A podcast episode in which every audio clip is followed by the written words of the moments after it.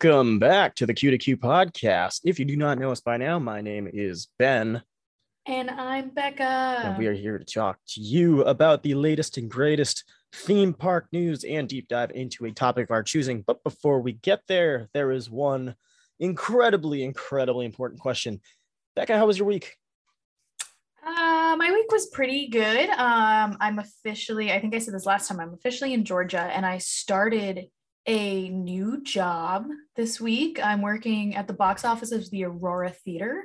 Um, it's a it's the second largest theater in Georgia, and they just expanded to a 500 seat house, um, making like uh, the Lawrenceville Arts Center in downtown Lawrenceville, Georgia. And it's a really really pretty venue and really cool space. And they are opening their Christmas canteen show, which is kind of like a variety show cabaret style um, show. It's a tradition they've been doing for a bunch of years, and we got to see um, a preview of it on Sunday, and it was fantastic. So if you're in the Lawrenceville area, definitely check it out and come say hi.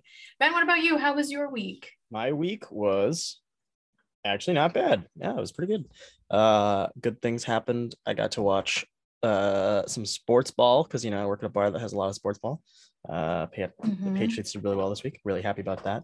Um, and I also went out to breakfast with my good friend Dalton for his birthday. So happy birthday, Dalton. Happy birthday, Dalton. today, 1122. He hates his birthday, but I'm gonna shamelessly plug it. So Mm. happy birthday, Dalton. We got And, us uh, sometimes. yeah. so that was uh that was my week. Good time. Cool.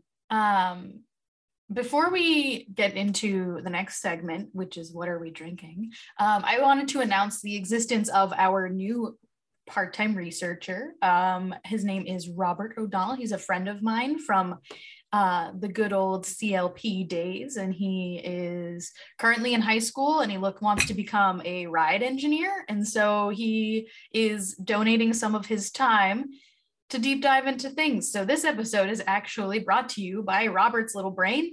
So welcome, Robert, and thanks for joining us and helping us research. It it helps a lot. Um, so so yeah, he says, please, I like the clout and want to be less of a disappointment to his parents. So he fits in quite well with the vibe on this show. I too want to be less of a disappointment to my parents. well, we all strive for things that we can achieve because I also cannot achieve that. So um, but anyway, also I got to see because I don't mention it, she'll never let me hear the end of it. Um, Heather opened up a new show this week. Uh, she's in Peter Pan at the Seacoast Rep, and it is a fantastic reimagining of that production. So if you are in the area, go check it out. You'll be pleasantly surprised. yes, do it. And she does a great When job. does that? Do you know when that Uh, ends? I think their last show is technically Christmas Eve. Oh, cool. Maybe I'll come see it because I'll be home for I'll be home for Christmas. Oh, amazing! Yeah, we'll go Um, see it. and I'll, I'll with it. actually- Let's do it. Um, by next week, my parents should be moved into their new house, so I'll be in Barrington for Christmas. Oh, very cool. exciting I will and be wild. very far away from that because I don't live in Barrington anymore. But your mom is there. True. um, but yeah, so let's jump right into the next segment. Is what are you drinking, Ben? You drinking anything? well, I had some mimosas earlier today, uh, but that's not really news. Um, I did, however, get to try um, Downeast blackberry cider this week, and that is oh boy, let me recommend that because that is some good stuff. Delicious. That sounds so Yeah, good. a I'm good time. also drinking cider. Um, and this cider comes with a backstory. Um, once upon a time, I studied abroad in Ireland, hmm and there was this cider that was it was like um just a like a lime cider or like I don't remember exactly what the base one was, but they have a strawberry lime one, which is the one I'm drinking now. Okay. And it is so delicious. Oh, so it says apple cider with a taste of strawberry and lime. You know, if I could read it, oh, very cool. that would be smart. I Um, but guess that was, would make sense, but I can't even Yes. read, so um, doesn't make sense. But I could not find it in the states because it was only sold in like New York, Georgia, and Florida, and I forgot that it was sold in Georgia. So when I was like at the liquor store the other day, and there was like a whole craft beer selection, and I saw this, I was like, no way. No way. So now I get to have one of my favorite ciders. It's very sweet. So I forgot that when I first tried it, I was 20 in Ireland, which is legal to drink, but I Mhm. didn't really drink before that. So it's very sweet. Gotcha. so Well, that's awesome. That's a that's a that's a neat Yeah. story. Mhm. So Kopparberg cider can be found in Georgia, Florida, and New York, or over the pond. Um, so let's jump right into the news. So um, IAAPA happened, which is the International did. Association of Amusement Parks and Attractions. It is the biggest conference for amusement parks and theme parks and zoos and museums and basically anything that could provide you with entertainment that isn't the music industry is at this this conference. Um it i it's a bucket list item for me to go at some point in my life. I would love to be there. Um a lot of new stuff was was put on the show floor. Um and like for example fun spot atlanta announced a new rmc coaster called ArieForce One and that the trains were revealed at IAAPA um animax debuted a new animatronic figure called adam and he's really super cool. Um super fluid really cool to Hmm, see And I actually then saw that. That was very Yeah. cool. uh it was an amazing display as well Yeah. like very impressive I always Um, like so- seeing new or other companies put out like cutting edge animatronics. Like I know that Disney's always on top of the game, but I like seeing other companies put their head in the ring there. A little more Yeah. competition for them. yeah i i really really like to see it so um you know, push them to fix their uh long-standing projects like a big furry animatronics in the center of a mountain. well i'm glad you brought that up because destination D- d23 happened this weekend also um do and there was a a new like i don't remember what it was called but it was like this this costume character that was you could tell that it was a design that was going to be a bigger um like character like a wreck-it ralph or a incredible hulk and somebody was joking yeti meet and greet?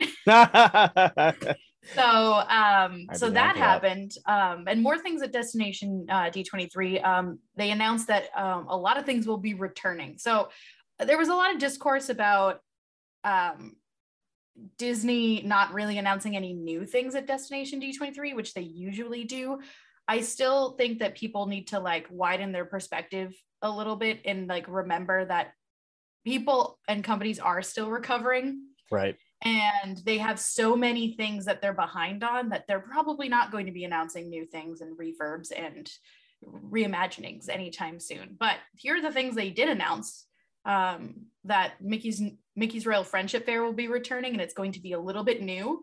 Um, Guardians of the Galaxy will be de- debuting summer 2022. So Ben got to schedule our fall 2022 trip to go ride Guardians of the Galaxy Cosmic Rewind. Absolutely. Um, there's going to be a new quick service restaurant called the Connections Cafe in World Celebration, which will re- kind of be the replacement for the Electric Umbrella Gotcha. in that area of the park.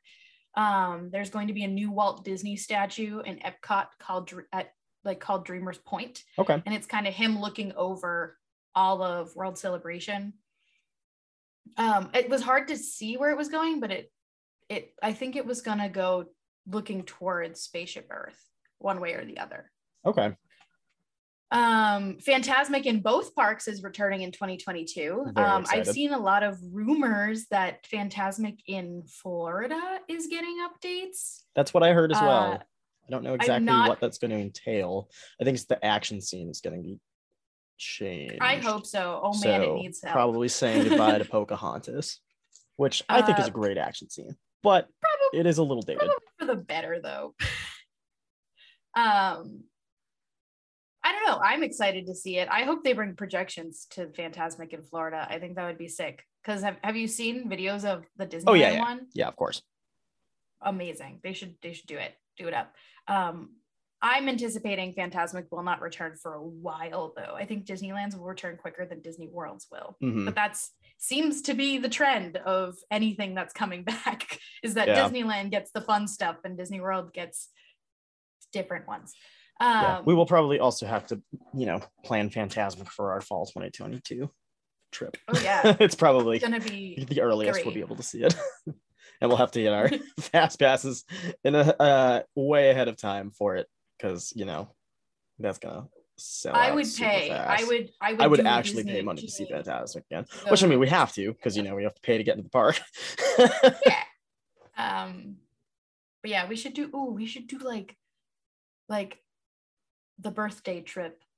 I'm down. Because a thing that I think is so funny is that all three of us, our birthdays are like basically within a month of each other, like a Mhm. month. So we a just do one big bash around Epcot, get drunk, get thrown out, call it a day. Can't wait. Uh, so fi- there's going to be a, a new Finding Nemo show at Disney's Animal Kingdom. Don't under don't know what that's about. Don't know what that's going to entail. That's all I heard. Um, World of Colors also returning Yeah. to Disneyland. oh, I'm excited about that. I have never seen World of Color, and I would love to very much. Mhm. Yeah, we also need a Disneyland trip. I have a lot of money know- already tied up in next year, but I'm sure we can figure out something at some point. You know, head over to patreon.com slash Yeah, and help get and finance us, please, so we can bring you awesome content. Mhm. Anyway, And finally, Destination D23 announced that Main Street Electrical is coming back to Disneyland in honor of the 50th celebration. dude, There's a bunch of other Disney stuff that was announced, um, such as like stuff about Galactic Star Cruiser Mm, and some of the Disney Cruise Line stuff that was happening. Um, but it it was kind of all like it was news, but it wasn't super news. It wasn't that important to me as a person. So if you'd like to go, um, you can check out all the things that were announced over on Disney Parks blog, um, and they you can get a little more information about that. Um, do do do. Dollywood filed permits for a new Wildwood Grove expansion with a new roller coaster. So Dollywood's getting a new coaster. Still need to go to Dollywood. That's on my my living in Georgia list of things to do. Mhm. Dollywood's in Tennessee. Yeah, but it's not far. Um, It's worth it. yeah, Worth- worth a weekend I- trip. that's what I'm thinking. I think it'd be really cute to go, but um, I think it'd be really cute to go like right now for like Christmas time because it's like I feel like Christmas in Dollywood would be awesome. Mm, Um, I know, I'm still trying to find a weekend to go up to Santa's Village. oh yeah, man, we can't let Christian down. Got to go see our pal. oh, I know. Um, but I think with that, that's that's the news That's for this week. News. Short and sweet. Um, I'm sure next week we will come at you with more Christmas time fun.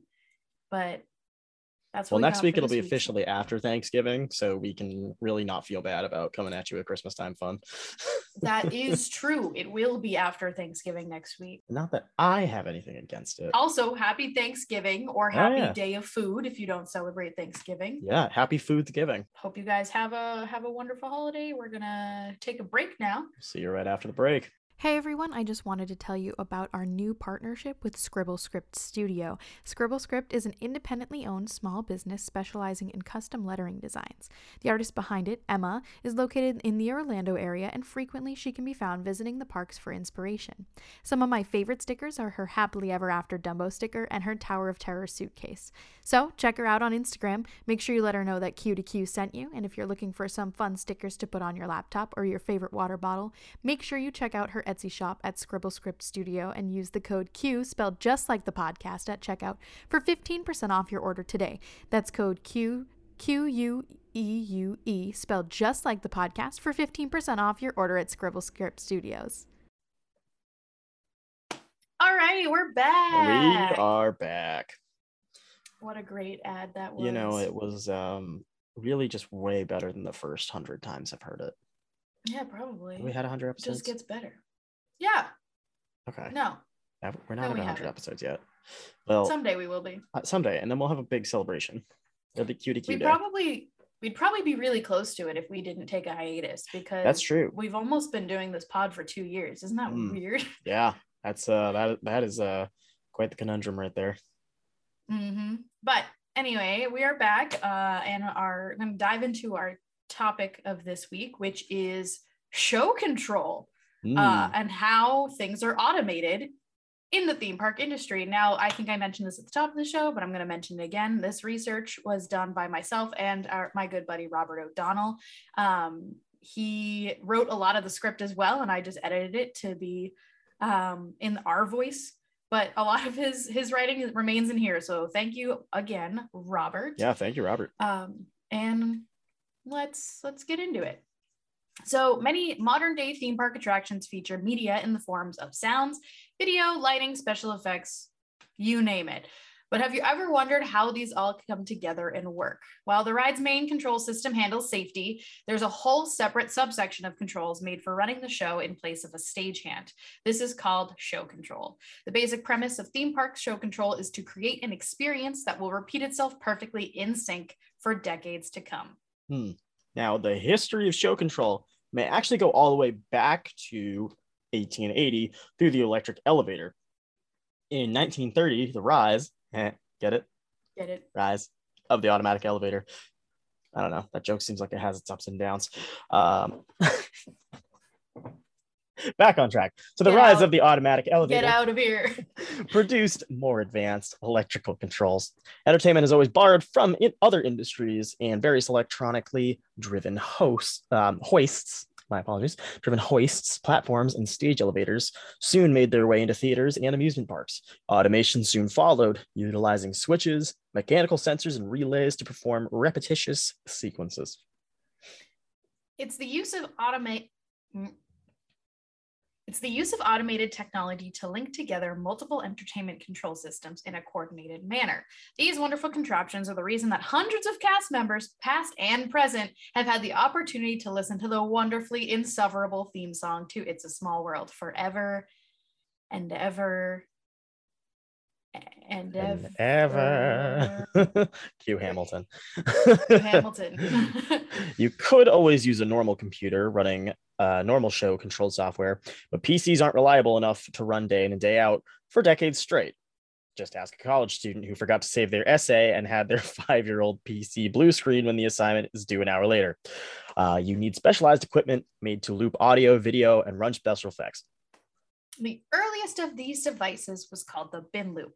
A bin loop was a large device with a single continuous reel of magnetic tape that would play on loop forever. Think of like an eight track, but on steroids. Like a 10 eight track.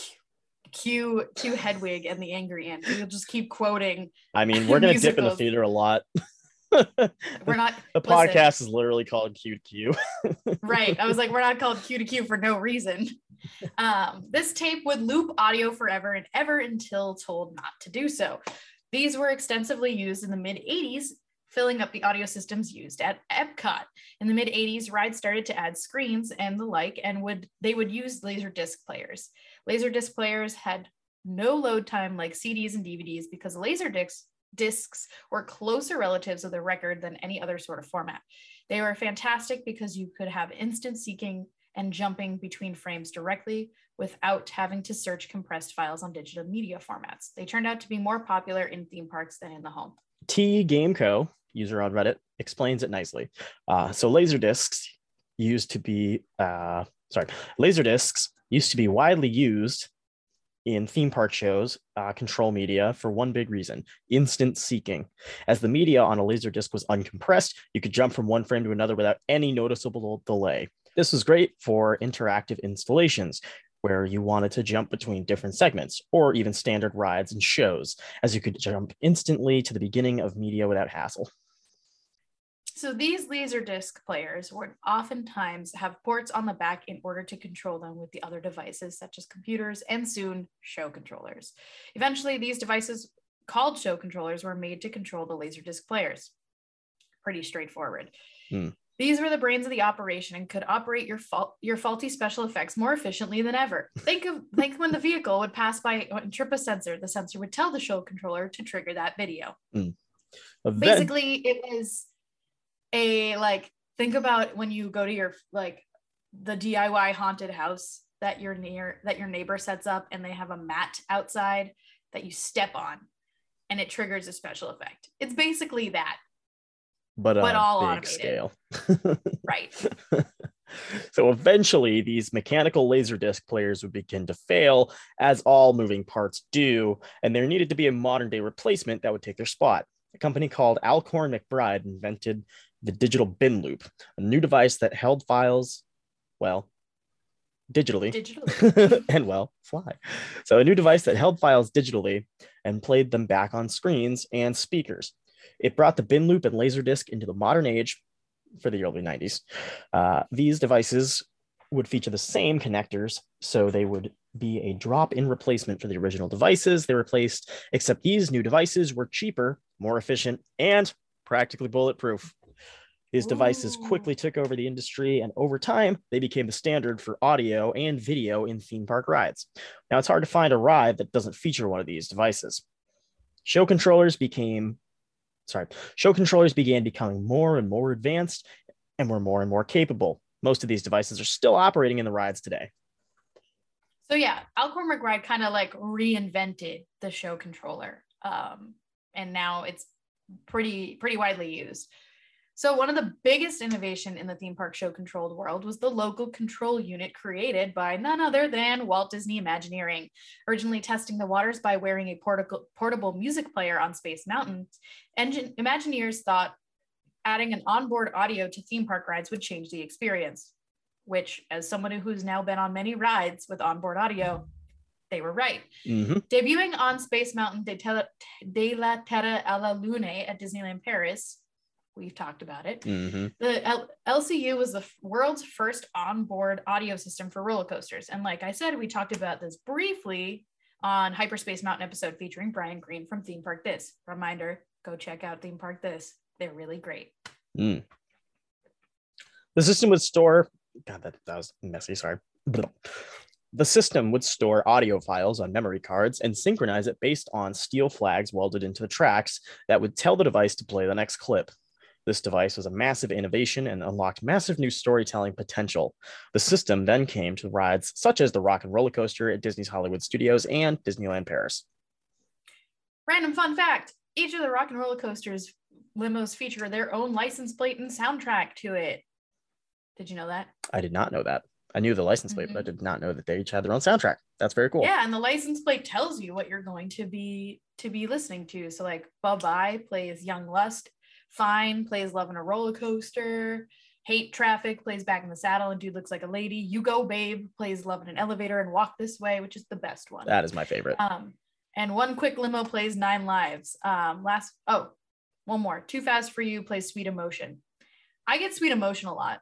I do too. So I think um I think that's the one that I, I think I just accidentally land on that that car every time. There is a Hmm. six limo in storage and that takes the license plate of the train. It replaces when it runs on the circuit. So they they must all have the ability to play all of them if that's the case. it must be, or at least that And one does. Just, well, the, it would Maybe it's held in a license plate. the license plate is the computer. I mean, couldn't be too far off if I just replaced the license plate. Uh, it's fair.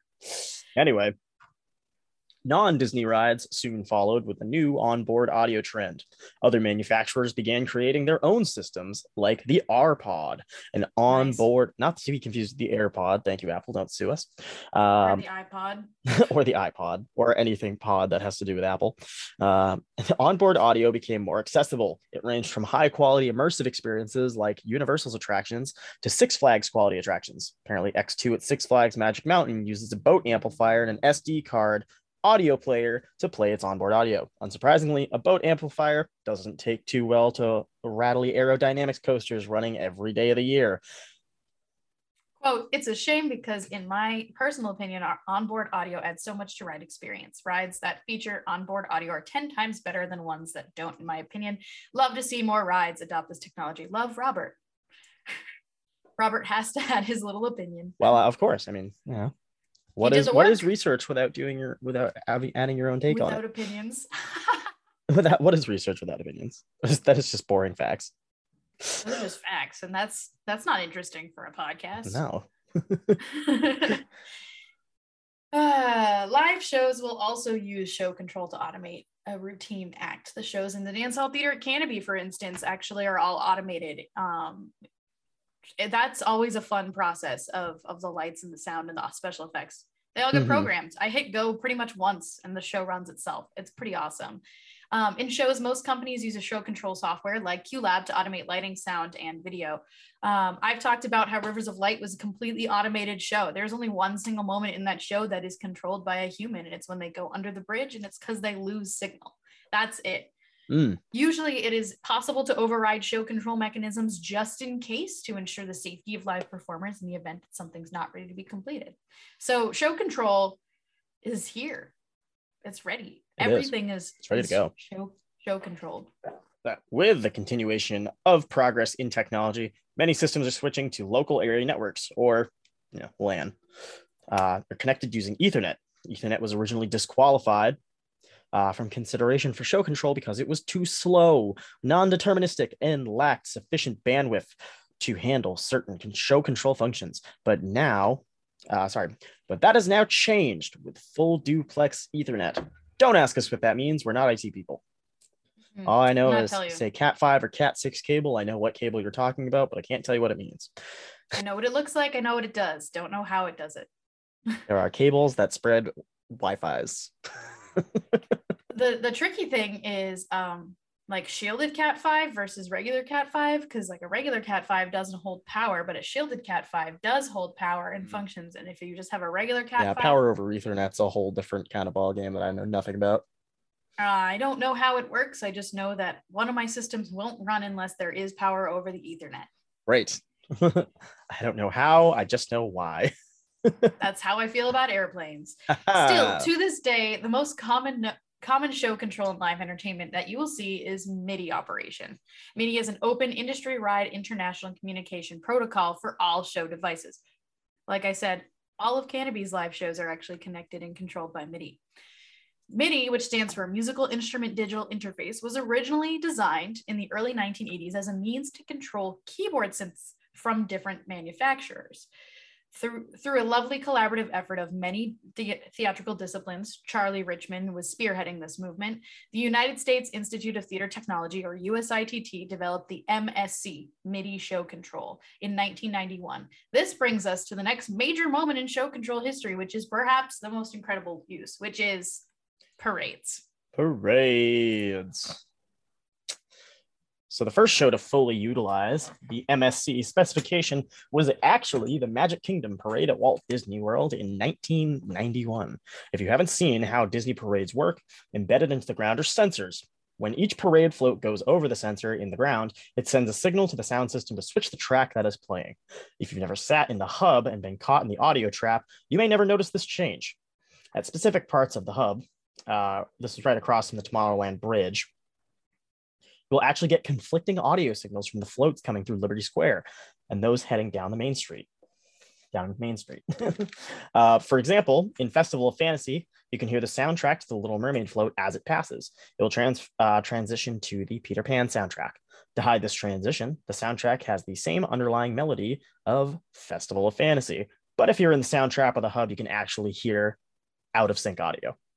yeah that was brutal that's how i watched it the first time and i was like ah. Yep, I'm uh, not I could into hear this. like two different soundtracks happening and I, I did not like it. Mm. um so would not recommend sitting across from the bridge to tomorrowland. Some attractions operate entirely on clock driven timing. These are found in places where the ride is repetitious and not subject to variation. We know what you're thinking. Aren't all of them repetitious? Well yeah no.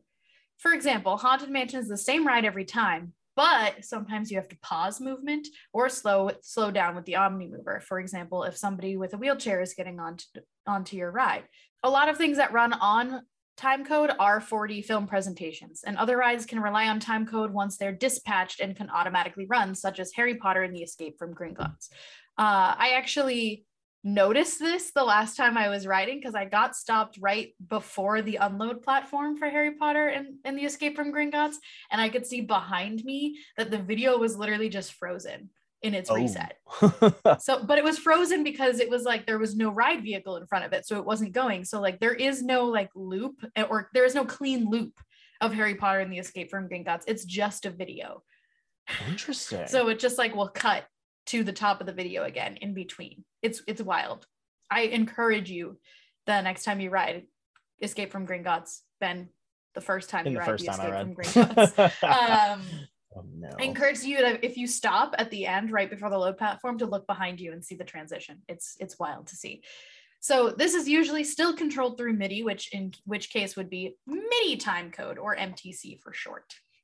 Hmm, how interesting. Mm-hmm. Um, game-based rides took another massive step forward with Toy Story Midway Mania. Midway Mania used a series of Windows-based PCs to play interactive computer games with the ride vehicles being the controllers. This wasn't too far off from your normal gaming PC, however, it had a few differences. It ran a special copy of Windows Server in order to simplify operations under the hood. A very similar, but modernized system would be used on Smuggler's Run at Hollywood Studios and Disneyland. This version is much more advanced and lets you crash your ship in high definition. That's a good line. It runs the Unreal 4 engine, uh, featured in many modern video games, and its graphics are rendered by NVIDIA's RTX graphics cards. If you are anything of a PC aficionado like myself, you know that they are overpriced and very hard to come by. this plays a lot more like a traditional video game than the toys than uh, Toy Story Midway Mania does. I really like the fact that he added like sparkles to the word high definition. I did not write that. That was Robert. That's hilarious. Sparkles. Mhm. Crash your ship in high definition. um, anyway, switching gears to animatronics, pun intended. Originally, they were runoff systems very similar to the original bin loops. Over time, this would become a large headache as tapes would wear out and animatronics would break down, as they are known to do. Mhm. Eventually, they would switch to all digital controllers that would actuate the animatronics more accurately and precisely than the old systems ever could. These enabled animatronics to become more and more fluid and more realistic, which is pretty clear when you look at between the A100 figure to the A1000 figure. Oh yeah. Pretty insane difference. Almost makes you wonder what would extraterrestrial alien encounter be like if it used these modern special effects and systems? Disney, no. Y'all know what to do. Probably be a little more terrifying. Could you imagine? Oh my god. I don't want to. I mean, just think about it. It would to. probably be it, it would have as much movement as the Yeti. So none. That's, what's the difference? I don't know. Imagine alien encounter, but with the fluidity of the shaman. I would probably die. Yeah, exactly. But yeah, um, let's see. At the end of the day, show control has had a long and twisty history, just like the exciting rides they have been featured on. Without these systems, rides would not be the same, and they have become an essential part of modern day attractions. From making the room smell like oranges to scaring you out of your wits, show control plays a massive role in the attractions. Uh, these systems allow you to enter different worlds and immerse yourself even more into the attraction. From a simple bear growl, like on Untamed, at Canobie Lake Park to a truly immersive auditory and visual experience like Verbolten at Busch Gardens Williamsburg, these systems turn otherwise basic rides into an almost theatrical experience and put the theme into theme park, which of course is what we're all about. And that's the history and usage of show control. Yeah. Um, we got a little nitty gritty into the technology there, which I really liked. Um, it's a different kind of episode. We don't really do a lot of how things work. We just talk about what they are a Right. lot. Um, so I really liked doing this episode, and thank you to Robert again for the seven millionth time. Absolutely. Um, I think if if I think this will be a lot coming from Robert. So if you hear Robert did research on it, you know you're going to get some technical elements and the the history of the mechanics on some stuff. yeah, which and I I'm think is super cool. Yeah. Um, I like that our team is is not only growing but also our interests in like history and research are all very different. Like I'm all about like the history of stuff. Mhm. Robert likes the the the tech, and I know that you le- tend to lean that way too of like how things work. Oh yeah, Um, I'm so and so I so I'm glad that we are we're growing and getting new new faces, new people, new new voices to write and do research. So it's very exciting. Um, so yeah, like we said earlier, this is this episode's going out right before Thanksgiving. So happy Thanksgiving and or Food Day if you don't celebrate Thanksgiving specifically. Um, hopefully you guys got some time off for this. Um, I know I'll get the day off and then right back to work on Friday. Mm. Um, if you like this episode, make sure you uh, subscribe to us on both Spotify and or if you listen on Apple Podcasts, give us a little rate and review. It really helps us in our numbers. You can check us out on social media on Facebook at Q2Q, on Instagram at Q underscore two underscore Q, on Twitter at Q the number two Q and it is spelled just like the podcast Q U E U E. And if you want to support us even further, we'd super appreciate it if you went to patreon.com slash Q to Q, spelled just like the podcast, and gave us some support. You can support us for as little as $1 a month. And it wouldn't be the holiday season without plugging our merchandise. Oh, of course. Over at teespring.com slash stores slash Q to Q. Um, we have our Oogie Boogie Perfectly Safe merchandise over there. We have our Drink Up Me Hearties Yo Ho, as well as we have one more. Oh, Let the Kids Be Gay, my favorite. ah, yes, designs. which we are still um, donating portions of that to the Trevor Project. That's right. So, so please consider buying some sweet swag and supporting a good cause. Yeah. So with that, I think that yeah, does it for today. That's all the plugs we got. Cool. So it might have been a little bit of a shorter episode tends to be these days because we all got lives that we got going on. Yeah. But, but thanks hey, so much for listening. short and to the point. That's right. And we will see you next time. Bye. Bye.